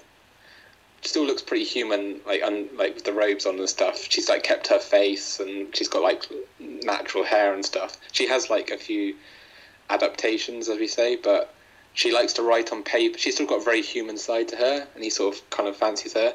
And she literally puts the slams and goes, um, "You are not interesting to me at all. I've my brain has been wired so I don't feel romance, and I've literally analysed everything about you in a microsecond. So, bye." There's nothing about you that interests me. Goodbye. Yeah. Yeah. He's like, everybody's like, "Oh, can we be friends?" She's like, "Oh yeah, oh, we can be friends, but romantically, there's nothing interesting." Yeah. I like how he just took that on the chin and cracked on with his dinner. Like it didn't Yeah. seem to phase him. Um, cool, and yeah, like you mentioned, he he tells that story which goes really well. Um, as in, that was a really dramatic part of the story. Like it really felt I was really engrossed, um, and it kind of the way it, it felt like something out of a I don't know War and Peace, like someone standing around a dinner table telling retelling a war story. It was really cool. Really yeah, cool. as, as, I, as I mentioned, like the Space Marines, when he says that bit where the Dark Eldar are attacking and he basically has to shoot his captain, everyone's like, didn't take a breath, and like um, the Reclusiarch is like, I would have done the same or something. It's, Yeah. Everyone's like, well, yeah, yeah. It's, yeah, it was really tense. I thought it was really good. Um, okay, so moving on from there, where next in the story? Because by that point they'd taken off, right, and they're they're flying. Yeah, So yeah. So they go on. What bit? What bit jumps out as you next? Uh, the next bit was was like um, where they have basically war games on the ship. Oh, it's so impressive! It's so so impressive. yeah, so this is the bit where we have. Um, I can't remember. Yeah, so they have like a war game, and it's not just like. Um, not even like in Star Wars where they have like holographic thing. It's literally he builds a city on the ship, and he has titans and all the Cadians fighting in it, and they're literally just destroying the ship. And people die in this war game. It's like live rounds. Yeah, yeah. It's it's quite incredible. So it's big enough. It's basically big enough to build a city in, but it's totally to their choosing. They can make whatever they want, right? It doesn't even have to just be buildings. It must No, be no, some he- kind of complex machine where they pl- plug in what they want, and it builds it. Yeah, and as I said, it's not like hololithic buildings. It's like real buildings. But he can, yeah, he can like literally sink it into the floor and bring up another entire different landscape. It's incredible. Yeah, it blew my mind a bit. Um, so they they have uh, action there, don't they? Where um, that is that where Dahan fights the duel with the Black Templar. Yeah, so yeah, so I think um, he have the war games. The hands like applauding the Cadians, like, oh, you you know, you're pretty damn efficient, and which Yeah, is high yeah. praise from Mechanicum. And then the Space Marines like walk over, and he's like, oh, you know, talking about efficiency. And, you know, look behind, them, and they have that fight, and the hands like doing really well to start with. He sort of kind of kicks his ass for a little bit. Yeah, And then as the Space Marine's like on his knees and Dahan's like doing some fancy stuff behind him, the Space Marine literally just puts his sword like under his arm behind him and like to the throat of Dahan. And he's like, what? And he's like, what? what? That's not a known fighting style. And the like, Space Marine's like, well, you know, you got to win how you win. So yeah, I love that. It's um, the the Emperor bred uh, the Marines for one thing to be able to take absolute punishment and still fight. They're bred to keep going and going and going. Um, obviously, they know loads of styles of fighting, but that's irrelevant. They're they're two sides of a very different coin. Like he's all about effic- Dahan's all about efficiency and absolute knowledge is power. A Space Marine was more like, uh, if you have to roll around in the dirt and strangle them to death, that's what you have to do. And I really like that. I just think they're so different that there's like a nod of respect almost between them. They don't dislike each other because of it, and I think that's really cool. yeah, definitely, yeah. And Dan's like, oh, maybe I. And even he's like, oh, maybe he like comes to learn from them, doesn't he? He sort of like goes, comes and trains with the Space Marines. So. Yeah, yeah, it's awesome. Um, does what happens to the Titans happen immediately after? Yeah, fight? pretty much. Yeah.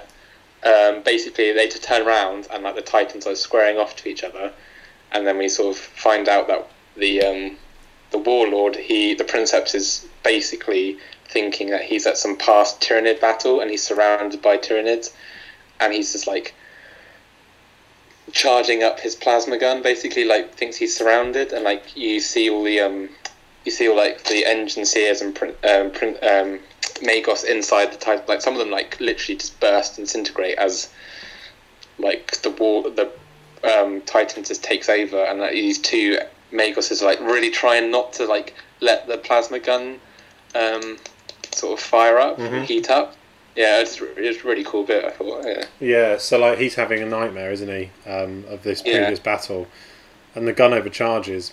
And does it just fire into the ground next to him, or does it No, just overcharge it- and it- explode? Yeah, they're literally trying to doing everything to vent it off, and like, I can't stop it, I can't stop it, and he literally points it at the um, he thinks the Reaver is some like massive Tyranid beast, and he thinks you know he's, he basically charges up and fires, and it like takes out the shoulder arm of Yeah. the Reaver, Yeah. and the coolest bit is plasma like bolt just keeps going. it So, goes yeah. through like every bulkhead.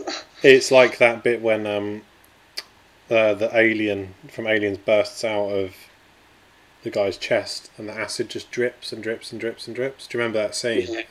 I found Yeah, it very yeah. similar to that, but imagine it on a colossal scale where it causes insane amounts of damage to the ship. Yeah, because it's like super oxygenated atmosphere, and it just like goes through every bulkhead, and like Kotov is like going, "What the fuck is like going on?" He's like trying doing everything, and he's like venting stuff, and he's like, "Yeah, it's just chaos." And the bit where we go back to our our favorite uh, bondsman Bondsmans, lot yeah. when they like finish their shift, and he can re- he sees like. It hits like the pla- plasma drive or something, doesn't it? And like it starts leaking plasma into like the chamber they're on Yeah, and he looks up and he sees um, like drips forming, and he's like, "Oh, we need to get out of here because it's going to be flooded with plasma." And like their over, like overseer, it's like, "Where are you going? Where are you going?" And then he just watches a drop of plasma fall onto his head, and he, the guy just literally disintegrates, doesn't it? yeah, it burns out his eyes from the inside with fire, and he just turns to sludge. Yeah, Yeah. and then they run. So- They, they somehow survive by running very very fast the other way. Yeah, before like the entire chamber collapses and But they plasma. they get an upgrade in job because of that. They Yeah, they run to a different deck and everyone's like, "Oh wow, the Omnissiah praises you. You're really cool." And they're like, "Yeah, sure." Yeah, and I think the next overseer they get is a bit more tolerant and sort of, yeah, he sort of uh, sees him as being touched by the Omnissiah. So yeah, they get a bit better life. Yeah, yeah. Um, so we have that. That's the big accident, isn't it? That's um, a huge part of the story because they end up losing quite a lot. Like they end up with mass damage to the guard regiment and everything. Like it causes serious damage. Yeah, like loads of stuff is vented into space because of it. So Yeah. Um, so they have to like pull out the warp and like try and fix. It. I mean, the ship has forges on it, doesn't it? So they literally fix the Titan on the ship, which is quite impressive. So Yeah. the Titan does the Titan that gets hit and die. But yeah. What's your next milestone then in the story? All right, yes. The next bit is when they come to this sort of station on the edge of the Halo Scar. Was the last sort of known point. Um, I can't remember the name of the Magos that went that they're following. What's his Um, name? I do know this. Uh, blah, blah, blah. I just saw this in my book. It's really annoying. I was just flicking and I saw it. Uh, sorry, listeners. We're just having a quick flick. Telok. Is it Telok? Or was that? Telok sounds. Yeah, Magos familiar. Telok. Uh, I can't find it. I'm going to go Telok because you said so. Yeah. So yeah, as we said before, basically this whole point of this mission is to follow where Magos Telok went and try and find what's happened to him. And this station is sort of one of the last points that they know he was at. And they sort of get there, and this is like a whole alien scene where it's just sort of floating in space. And it's an unmanned station, isn't it? It's, well, it's actually no, it's meant to be manned, but it looks There's no readings. Yeah. Yeah. So Yeah. they're like, this looks really suspicious. Yeah, yeah. So, So that, yeah, it's very weird, very spooky. Like totally different change of tone. I thought. Yeah, because we go from literally yeah Titans fighting on a ship to suddenly really eerie, slow Event sort of Horizon stuff. scene. Yeah, yeah. Um, so who goes? What do they do? They they board with a small raiding party to go and find out, right? yeah. So yeah, Kotov himself goes and does Roboute. No, um, what some of the the Cadian. Acadians Uh-huh. and so the colonel goes, I believe, and Yeah. with a with two squads, um, and the Black Templars. Yeah, definitely. I mean, why wouldn't you take the Space Marines? Yeah, yeah, of course. So yeah, so they get there and it's sort of really like a horror movie because they turn on and like, the screen flickers on and this um, tech priest is on there and he sort of greets them and he's like he's like oh this is automated uh, recording. And he tells like he's like tell the ship the space marine like turn the tell them turn it off because we don't want to alert any alarms. And he's like, okay, he turns it off, and they come in, and then when they go through the door again, it pops up again, and Yeah. like I thought he tried to turn it off, and then it suddenly dawned that it's not a It's like this weird tech priest there, and then suddenly out of nowhere, like these servitors turn up, and we start shooting them, and suddenly realise they're not just servitors; they're like orc servitors with human skin covering them. It's so gross. It's so Yeah. spooky. Like orcs can take a serious amount of punishment. Like they're really, really sturdy. You have to really smash their brain to pieces. But lasguns are going to do fuck all. Like you're going to struggle. Um, Yeah, so they end up trying to like batter these, get surrounded by these orc servitors on this station, and it's just yeah, it turns into like this weird slasher horror movie thing where there's sort of space marines are like pounding, and even some of the space. I think one space marine takes a like a beating or something. as He gets like hit with this electro whip, and he's like his skin fuses to his arm or something. yeah, It's- does one die? That's what I think. I don't know whether he dies or not. I'm not sure. Yeah. but yeah, definitely. They basically, uh, it's it's a bit like aliens. Like they're trying to slowly work their way around this station while they're being attacked from all sides by these weird orc servitors covered in human skin. But um, Yeah. we start losing people. Like they have like rudimentary guns, don't they, that shoot nuts and bolts at people and stuff like that. It's so grim. Like Cadians losing their legs because they've just had them shredded off by like a really low grade shotgun. It's so violent and horrible. Yeah, and like, there's a really cool scene where like the spaceman's like, right, we just have to get into hand-to-hand combat, and like the, the Clusiac is like described as like running into the orcs like a bowling ball or a sledgehammer or something. It's just yeah, Just tearing through and even they have a tough problem. He's like just beating them with his power fist, and he's like relentless, just wave after wave of orc servitor. Yeah, it's it's really really um, urgent. Like they run out of ammo, they end up backed into a corner, don't they? Where it's like, right, this is actually our last stand. And the problem is, is they can't. They're being blocked by something. They can't call back to the main ship to tell them they're being attacked. Yeah, They're they're completely cut off from any comms, so they they have no choice but to try and fight their way out. And yeah, it gets to a last stand where they then they clog the stairway up with like furniture and stuff yeah, and just keep chucking grenades down it, trying to slow them down and popping off the last of their shots. And they literally have nothing left. Where the guard end up getting out their straight silver. They're like, right, we're gonna have to do this by hand, boys, knowing that they're probably gonna die. So epic. yeah. It, it's really cool, and like um, they're in that room where they find the orcs, uh, where they're, be, they're being made into servitors, and there's like a curtain of human skin being grown to cover them. yeah, And like Kotov's like freaking out because he's like, "This is against the Omnissiah's will. You're perverting the machine god and stuff." Is yeah, very very horror like. It's very grim.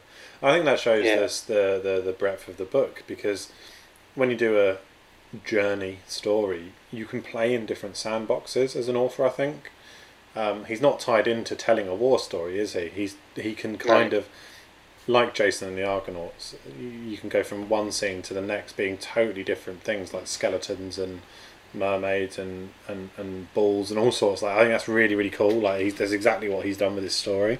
I wasn't expecting there to be any kind of like horror twist, but there is. No, yeah, it's really cool. It's definitely a nice like change of pace, and I guess you know get that bit of action as well. So yeah, it's yeah, cool. yeah, yeah, yeah, true. Um, and what happens once they start realizing the orcs have stopped? they stop moving, right? Yeah, so they mention like I think one of them says about um, about Telok saying, "Oh, it was like a fool to follow Telok" or something like that, and then suddenly they just stop, and then this like spider thing comes from out the top of the ceiling, doesn't he? And it's like it's this. Um, what we find out is like this. Um, it's the machine. It's the station's like artificial intelligence, but it's been merged with like brains of different Megoses, and that's just like it's creepy ass thing. Like it moves like a spider on like all these legs. It's like uh, it's got like a human sort of shaped head body bit, and then like in a ring around it are like brain jars. Yeah, it's so gross. And what's even more gross and scary is as they talk to it, they realise that it was the one that sent out the beacon, and it's been doing this for a really, really long time. Um, yeah, so like like a like um like a what's that fish that puts the little light bulb on in the dark. Yeah, like an anglerfish. Yeah, it's basically like that. It purposely sends out messages to bring travellers in because it needs brains to survive. It's fucking horrible. Yeah, so yeah, so he's called Galatay, isn't he? Galatee. Mm, Galati, yeah. Yeah, so basically, Telok, when he arrived there, he found that the station had so much information about the Halo Scar that he couldn't process it. So he basically used the artificial intelligence of the station and merged it with his own, like Magos's, which is that's pretty that's pretty horrible. Like to go right, you know, you're my second command. I need your brain to sort of basically sort this data Yeah. and he, he creates this thing which is sort of against the AdMech rules because you can't. Well, it's, it's really weird because they sort of you can't have artificial intelligence, but because they've merged it with real brains slash intelligence, it's not breaking like one of their rules. It's it's very I don't know. It's this weird line that they've drawn for themselves. Yeah, yeah, yeah. Um, so what happens after So they, they- they chat, right? So they, they, they kind of they're like, right, no one else needs to die. That's cool. And then Ko, Ko is it Kotov? He has to kind of make a decision. Yeah, and he sort of, he brings it onto his ship and he sort of puts it in this room where he thinks it can't have any connection to anything. Basically? He just cut off its Wi-Fi, basically. Yeah, And then they question it, and they find out that, yeah, as they say, Telok made him, and he basically he wants to kill Telok yeah, in a weird way. But, Yeah, yeah, I wants don't to find his maker. it's- yeah, And as we said, we find out that he's been luring because all the brains in his body sort of deteriorate after so many millennia, so he just needs to replace them. And he sort of says, "I'm in control," but he uses the different brains that each one comes to the surface for a different aspect that he needs it for, and yeah, it's creepy, really, really creepy. really creepy. It's it, again, it's like something out of a, you know, old nineteen fifties American horror. Like it came out of space kind of thing. It's really gross. But um, it makes the devil's bargain with him, doesn't it? Yeah, so he's like, well, he he knows a route because he's processed all this information of the Halo Scar. He knows a route through it. So he's like, well, I can use this to actually successfully get through here and find what I want.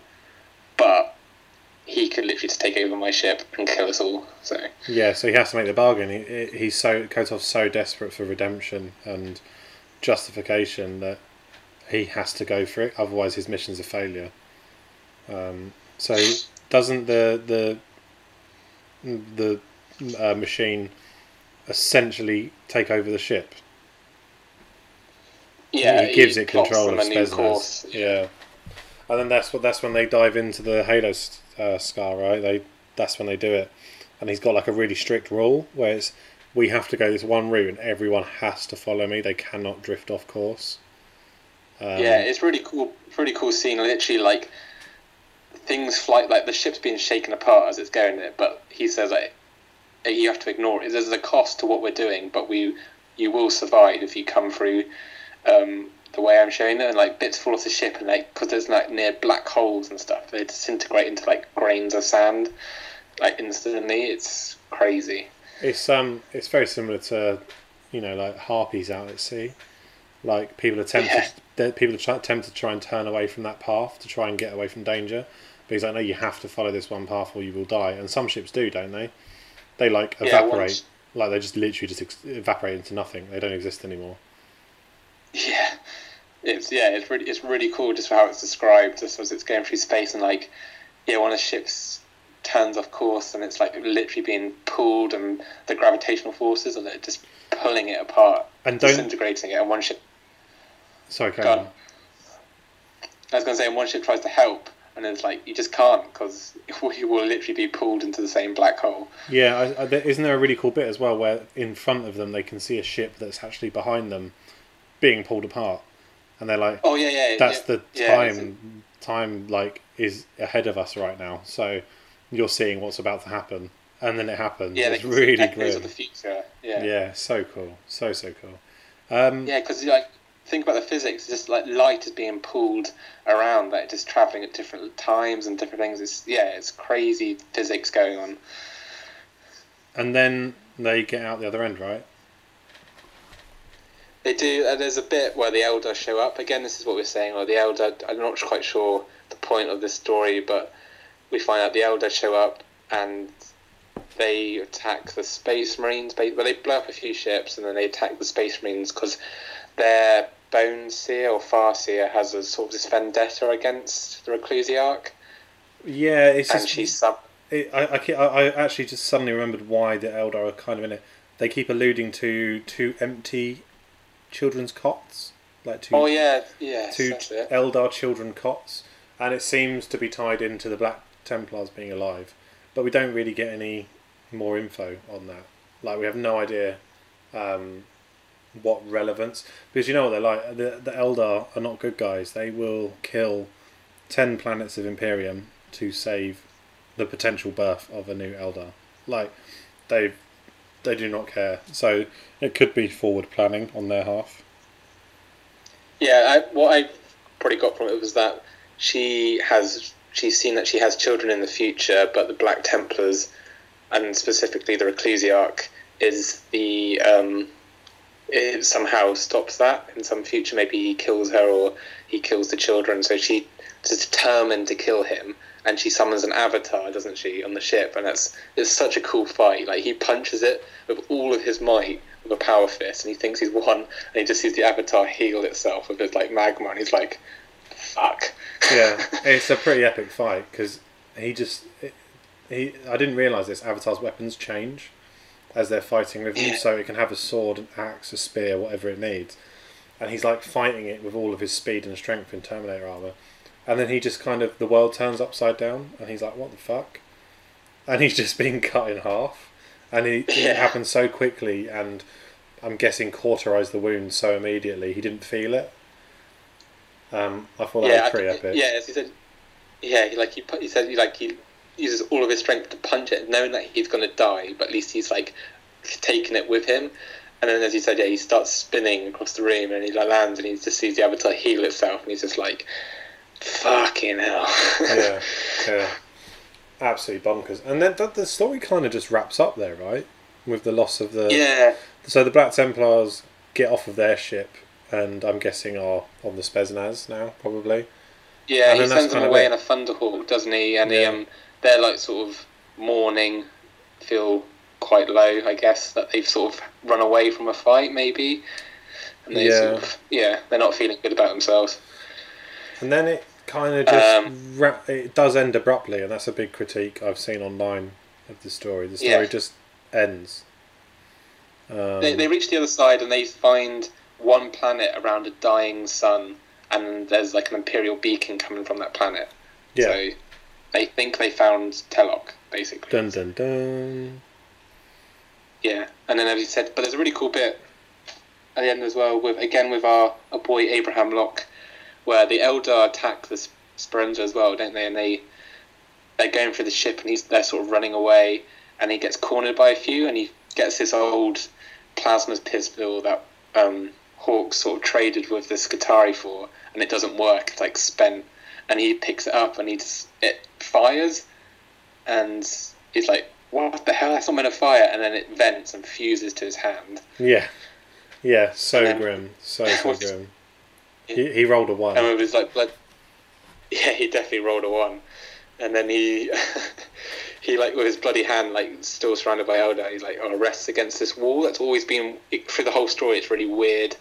Like some some signal signals coming from it. He like rests against it, and it just opens up, and like, this naked, massive archoflagellant sort of strides out and just butchers all the Eldar. Yeah, it's so good.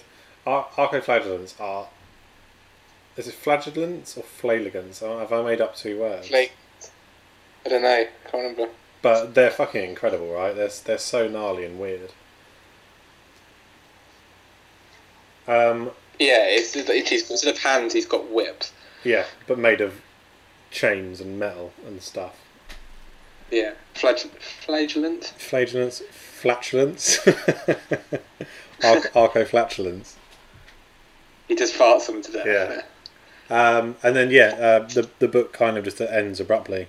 Um, but we know that it's teeing you up for book two and three. Um, so I'm conscious of time. I know we don't want to drag all of our episodes out into mega long episodes, but um, what's your overall feeling?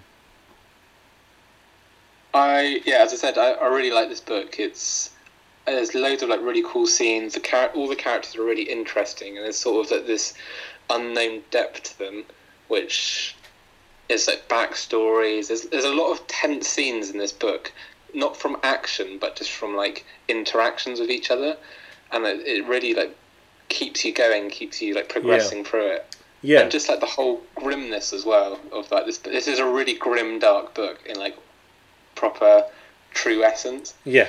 I think for me, uh, I think I've always said it. For me, this is the best book I've read in the Black Library range that, of, of the books I've read. That is just a really good exercise in exploring the background, because the context is always normally a war or something war related. This isn't.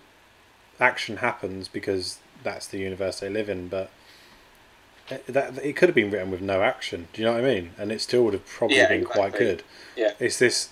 It's not often I read books that um, have that kind of pace to them, where it's it's just a joy to learn about how a ship was found and how uh, what what what the menials get up to. You know, scraping all the plasma vents out and how they, all their hair's falling out and their teeth are rotting and all that crap. Like it's just it's horrible, it's fascinating. Like, I just yeah Yeah, exactly. That's what I mean. It's this completely grim, dark experience of, of that world, and it's just really, really cool. I just yeah, it's, it's a really Yeah. interesting book to read. Yeah, I think if anyone out there is tempted by it, I'd say absolutely go and read it. And it makes me want to go back and read Mechanicum, but I feel like I should probably read book two and three of this trilogy first. Um, Yeah, definitely. Yeah. I guess that's our only criticism of this book is that you can't just read this book on its own. You do have to start reading. I feel there's so much that is not being finished that you have to read books two and three. yeah, yeah, and it can go either way, can't it? Because some books, some trilogies, each one does stand on its own. Um, I'd agree. I think slight criticism. I don't think it does, but I don't think that's a bad thing. Not that just makes me want to read two more books, and that's fine. Um, how often are people going to go out and really just try and read one of these on their own? Probably not often. So it's not it's not a biggie. Um, but I I, guess our it. proper overview description would be has how book three ends, and do we feel satisfied with that ending? I guess Yeah, that's yeah. I'm definitely going to read them next. I'm going to power through the uh, freebie book that I got from Black Library um, for Age of Sigmar. But then, yeah, I'm just going to jump straight into finishing these two because I don't need to read the next book we're going to review because I've read it about 10 times. yeah, Um, same. I've read it yeah a good few times now. Uh, we won't reveal that just yet, but I think so. Yeah, wrap up is we very much enjoys the book. I think everyone should go and give it a read, even if you just fancy a change of pace. It is just a change of pace, and it feels really good to indulge yourself in a bit of grimdark without worrying about war zones and stuff. Um, I guess what I want to just quickly look at. Well, sorry, excuse me. I'm going to look at my phone. So just before the we started recording, I put a stupid picture of my face up with the book saying we're recording in five. Give us your questions in the comments below, and we have three questions. So that's more than I was expecting. So that's good. Um, Yeah. I'll read them out, Jamie, and you can start answering them, and then I'll put in my two cents. So from this one is from X. I am the bastard X. Fantastic name that. Um, new to the books and have started with the Horus Heresy. Who is your favourite character you have come across in the book so far? So I think in the book so far he's going to mean the Horus Heresy. Um, go on. Who who who's your favourite? I've said this to you a lot, Dave, before. Um, my favourite character so far is Mr. Straight Arrow himself, Garro. You I like Garro? Love that, love that dude. He is so badass. It is, Is it his shiny bald head? Huh? Yeah, I just love a man with a bald head. It's, I could just touch it, and just having a a big sword and a bald head does it for me. I mean, and, sorry, uh, yeah, um, he. I just love Flight. I really like Flight of the Eisenstein book. It's really after those first three books, and you read that one, it's total like change of pace, and like just his character is. I don't know. I just re- I really like that character, and then his sort of his solo stories of him being a knight errant and stuff. It's just yeah, I really like him. Yeah, no, I completely agree.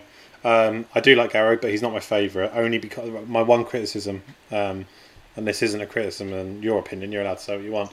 my criticism of Garro is he's quite close to 40k Space Marines in that sort of crusading kind of marine, and I'm personally on a personal level I'm absolutely not about religion. I don't practice anything, and I always find it hard to identify with people of absolute faith. Do you know what I mean? I'm such a cynic and such a. I basically should be in the Mechanicum, right? I don't think of anything else. Um, no, f- uh, for me, uh, favorite character in the Heresy. That's really hard because there are a lot. I'm going to put in two, and I'll give very brief reasons. Alexis Polux, the Imperial Fist character.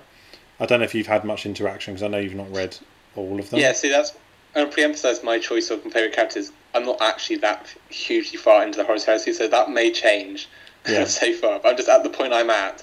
My favourite character has been Gary. Yeah. So for me, Alexis Polux because he's got a huge arc that changes uh, in in his outlook. He's still very much an Imperial Fist, and this isn't a spoiler.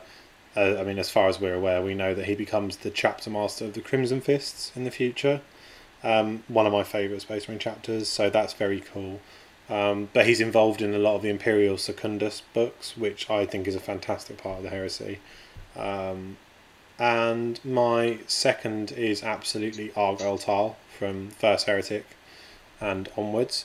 Um, I won't say any more on him because I know that you're reading First Heretic and you don't know anything else. Um, so all I'll say is yes, Argel Tal is a fantastic character, and once Jamie's finished First Heretic and goes and reads Betrayer and other things, you'll see what I mean. He's just fucking Batman. Yeah, I really, I really, I do really like him. I mean, the other second favourite character that he's also with in that book is Sevatar, and that whole scene when they meet is just amazing. Oh, So, Sevatar's fantastic. Yeah, who doesn't like Sevatar? yeah. Um, he just doesn't get enough though. That's that's the problem. He can't. He's not really a character. He's just sort of a. I don't know. He's just sort of a presence, isn't he? Because he doesn't really have that much in the heresy so far. I'm hoping that changes. Yeah, yeah. Right, I'm going to jump into the next question from Dungeons, Dragons, and Jack. Um, did you just fall over? Yeah. You're right. Yeah. I'm, right. was that question? Was that was that name so good you fell off your chair? Um, Yeah. Oh, Dungeons, Dungeons, Dragons, and Jack. Dungeons and Dragons and Jack. I fell off my chair. Uh, his question is uh, probably missed the boat, but what are your favourite GW models? Um, go on, you go first. Oh, that's difficult. Um, it's hard, isn't it? My favourite, I guess, out of the Admech so far, I really like the. I think I said before the Iron Striders, that sort of gimp Geiger thing. Yeah. They're really cool. Um, I don't know. It's difficult. You you say. I'll have a little think. All right, so I'm going to go with the remember berries, the nostalgia. Um, if I had to go back and re-buy one model, it would probably be the old metal orc war boss that came out in the early 2000s, who had a chain axe in, or chopper chain axe in one arm, pointing with it, and a big double-barreled shooter in the other.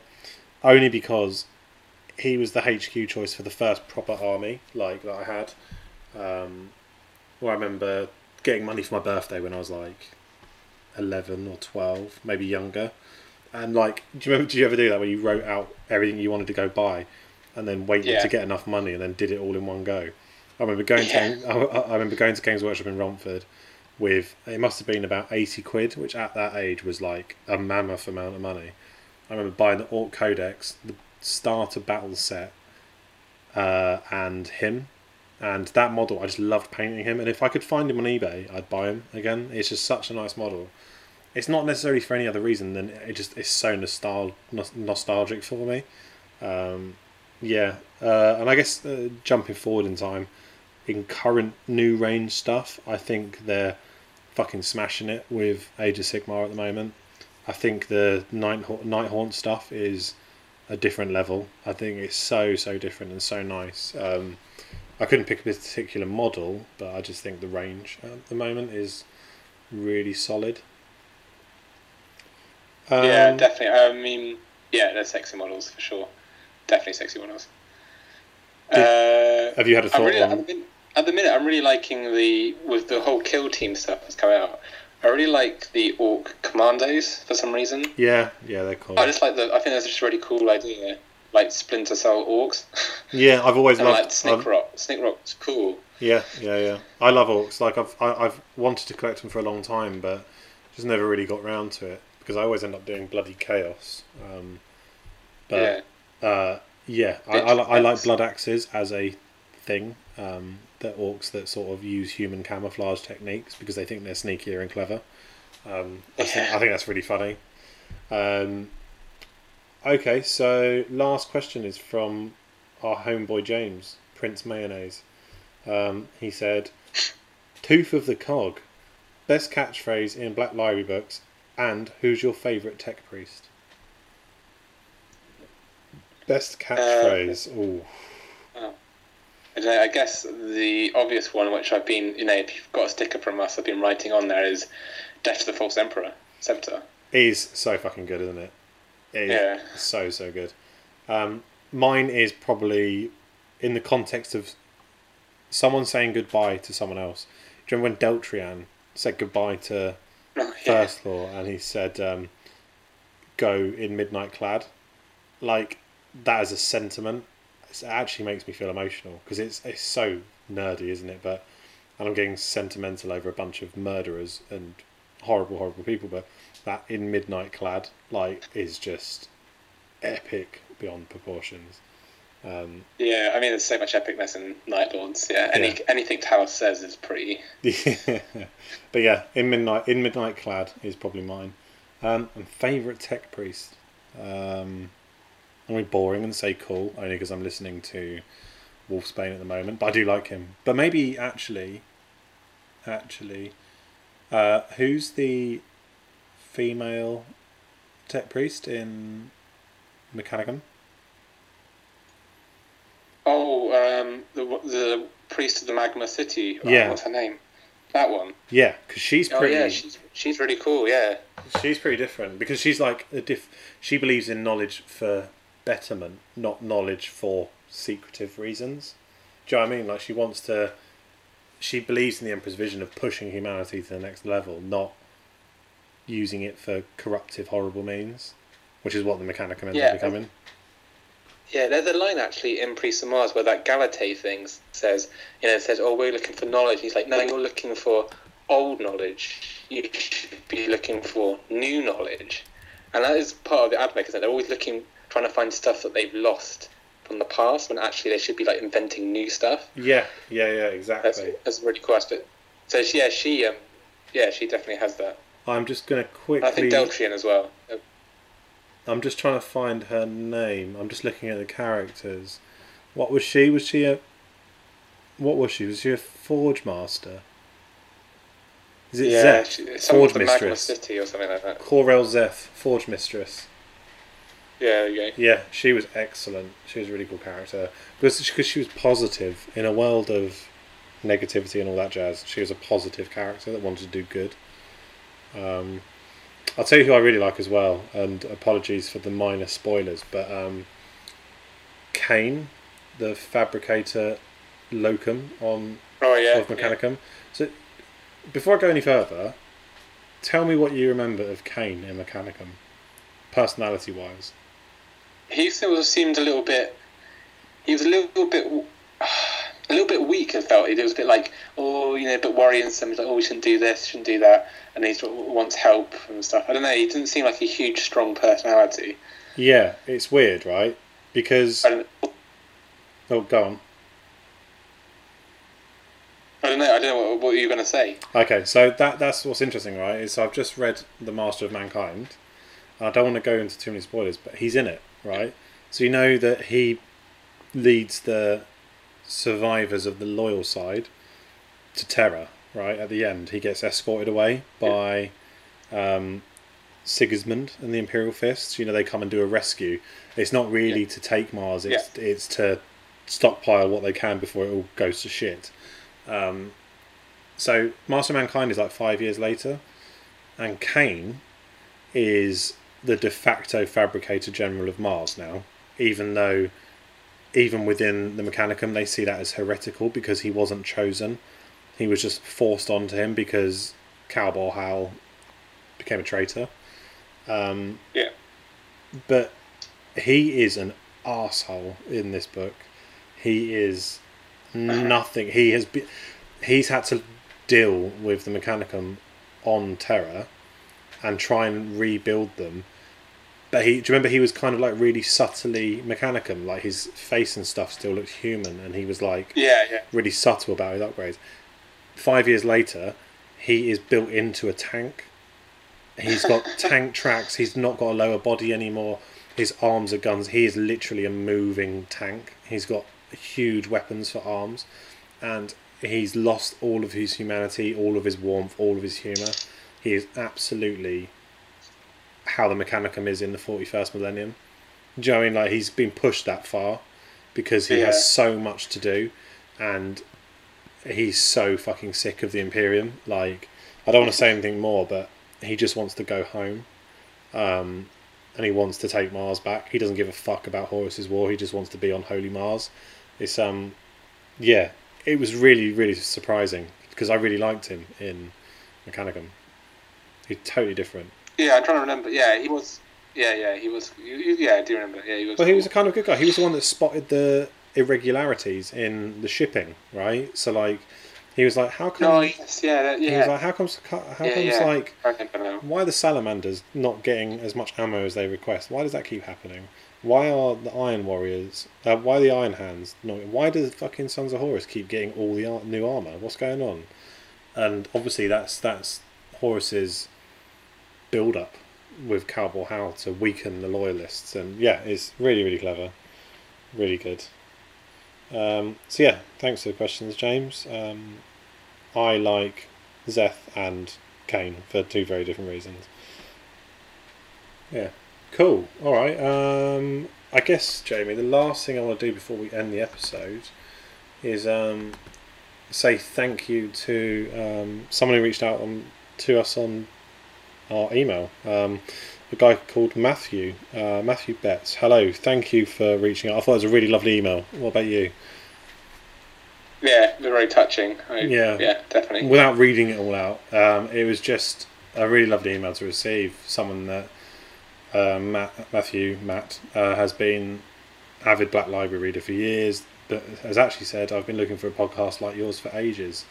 That's incredible. Like that, that was really humbling and really nice. So thank you. Um, yeah, He just wanted to get in that pants. He saw that picture of you with the books and just wanted to get in your pants. I think. Yeah, I'm just an incredibly likable guy, um, obviously.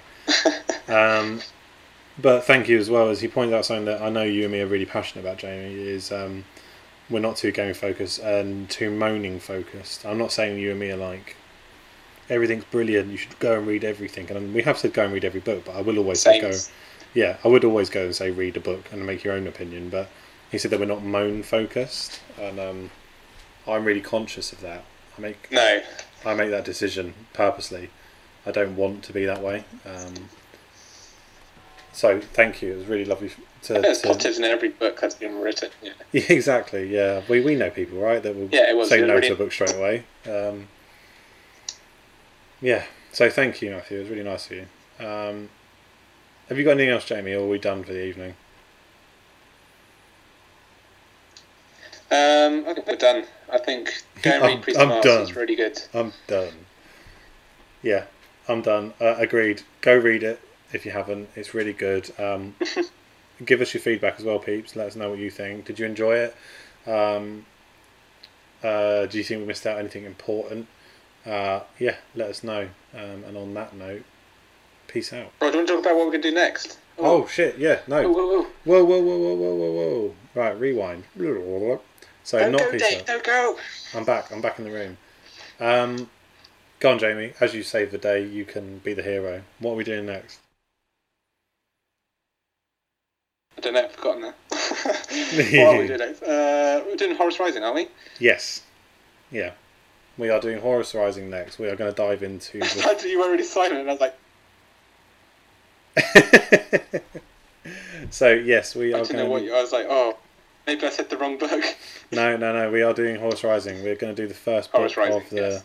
of the Horus Heresy. Um, we've ummed and ahed for a while, haven't we, about how we approach what is essentially one very big story. Um, because everything we've done so far is like its own sort of what's the right word I'm looking for section. You know, it's- Night Lords very self-contained. You can read those three, and that's it.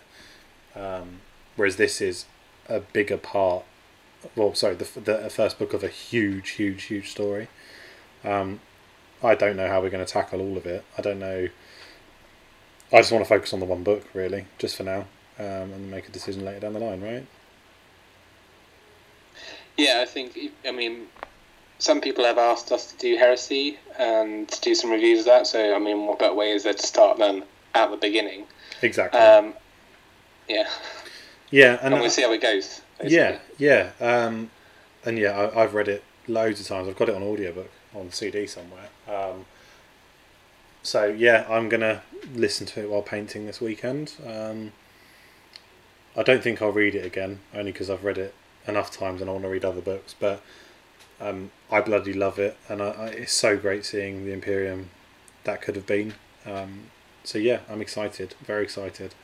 Um, so yeah, that's it from us. Um, if you've not got anything else, Jamie, I'm going to say goodbye again. Goodbye. you can go now. Yeah. Thanks, Yeah. Goodbye. Bye bye. Peace.